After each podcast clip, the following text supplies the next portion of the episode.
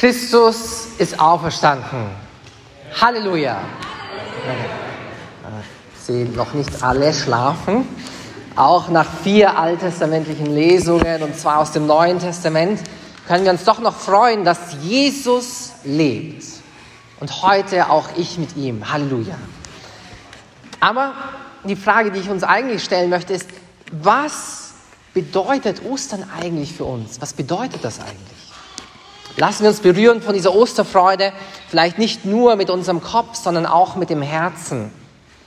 Keine Sorge, auch wenn jetzt viele Lesungen schon waren, folgt jetzt nicht noch eine lange Predigt, sondern ich möchte uns einfach dazu inspirieren, uns selber diese Frage zu stellen, was bedeutet Ostern, Hashtag für mich? Die Auferstehung ist das A und O, das Alpha und das Omega unseres christlichen Glaubens. Wenn wir nicht glauben, dass Jesus auferstanden ist, dann können wir gleich alle nach Hause gehen. Dann wäre das irgendwie alles sinnlos. Das heißt, was bedeutet Ostern für mich? Jesus rollt den Stein weg, auch vom Grab meines Herzens. Egal, was in meinem Herzen gerade los ist, er steht hier und rollt den Stein weg. Wenn ich morgen sterbe, ist nicht alles vorbei, sondern der Tod hat nicht mehr das letzte Wort in meinem Leben, sondern es geht weiter. Das ist eine der radikalsten Botschaften, glaube ich, überhaupt für unser Leben. Auch wenn wir vielleicht oft müde sind, enttäuscht, traurig, wenn wir so die Last unserer Sünden spüren oder die Last des Alltags und meinen, dass wir es nicht mehr schaffen können. Was bedeutet Ostern dann für mich? Ich glaube, Ostern bedeutet, es gibt keine Situation, die Gott nicht ändern kann. Es gibt keine Sünde, die er nicht vergeben kann. Es gibt keine Angst, die er nicht besiegen kann. Es gibt keine Dunkelheit, die er nicht besiegen kann. Kein Grab, das so dunkel ist, aus dem er nicht ausbrechen könnte.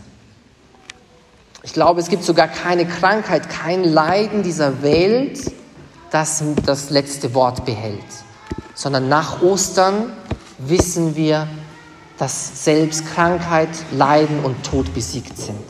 Keine Traurigkeit, keine Depression, die stärker wäre als er. Das heißt, Kopf hoch. Was bedeutet Ostern für mich? Bedeutet es wirklich, dass es keine Situation mehr gibt in meinem Leben, die Gott nicht ändern könnte? Glauben ist eine lebendige Beziehung. Wir glauben nach Ostern nicht an einen toten Buchstaben oder an ein, ein frommes Märchen oder einen, einen Gott, der irgendwie in der Vergangenheit gewesen ist, sondern nach Ostern glauben wir an einen lebendigen Gott, an eine echte Freundschaft, an eine Beziehung, die mich stark macht, die mein Leben verändern kann, die meinem Leben auch eine neue Dimension und einen neuen Horizont was bedeutet Ostern dann wirklich für mich? Und was muss ich tun, dass der Auferstandene auch in mein Leben eintritt? Ich glaube, egal wo du jetzt gerade stehst, wenn du jetzt gerade fern von ihm bist, tu einen kleinen Schritt. Ich verspreche dir, er wird dich mit offenen Armen empfangen.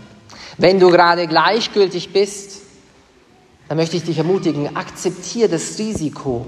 Du wirst nicht enttäuscht sein, dich auf ihn einzulassen. Oder wenn dir gerade alles schwieriger scheint, wenn es dir schwieriger scheint, ihm nachzufolgen, hab keine Angst. Er wird deine Sehnsüchte wirklich erfüllen.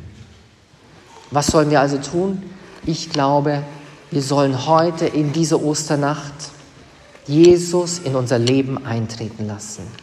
Wir sollten ihn annehmen als unseren Freund, als unseren Erlöser, der unser Leben radikal verändern will. Denn Ostern bedeutet, dass es keine Mauer mehr gibt, dass die Mauer des Todes durchbrochen ist, dass der Stein vom Grab weggerollt ist, dass Christus auferstanden ist, dass er mir ein neues Leben, eine neue Lebensqualität geschenkt hat, dass der Tod, die Krankheit, das Leiden, die Traurigkeit mich nicht mehr zurückhalten können. Der Tod hat nicht mehr das letzte Wort in meinem Leben.